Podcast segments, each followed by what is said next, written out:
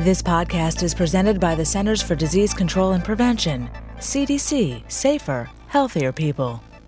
Colorectal cancer screening saves lives. Colorectal cancer can affect anyone and is most often found in people 50 or older. It kills about 50,000 men and women every year. As more adults get screened, fewer are getting colorectal cancer. Still, one in three is not getting screened as recommended.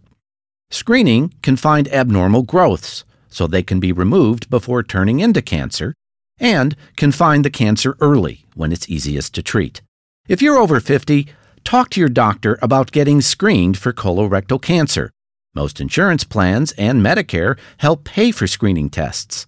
Many states provide colorectal cancer screening services to low income, uninsured people. If everybody between 50 and 75 had regular screening tests, more colorectal cancer deaths could be prevented. Learn more at www.cdc.gov/vital signs. For the most accurate health information, visit www.cdc.gov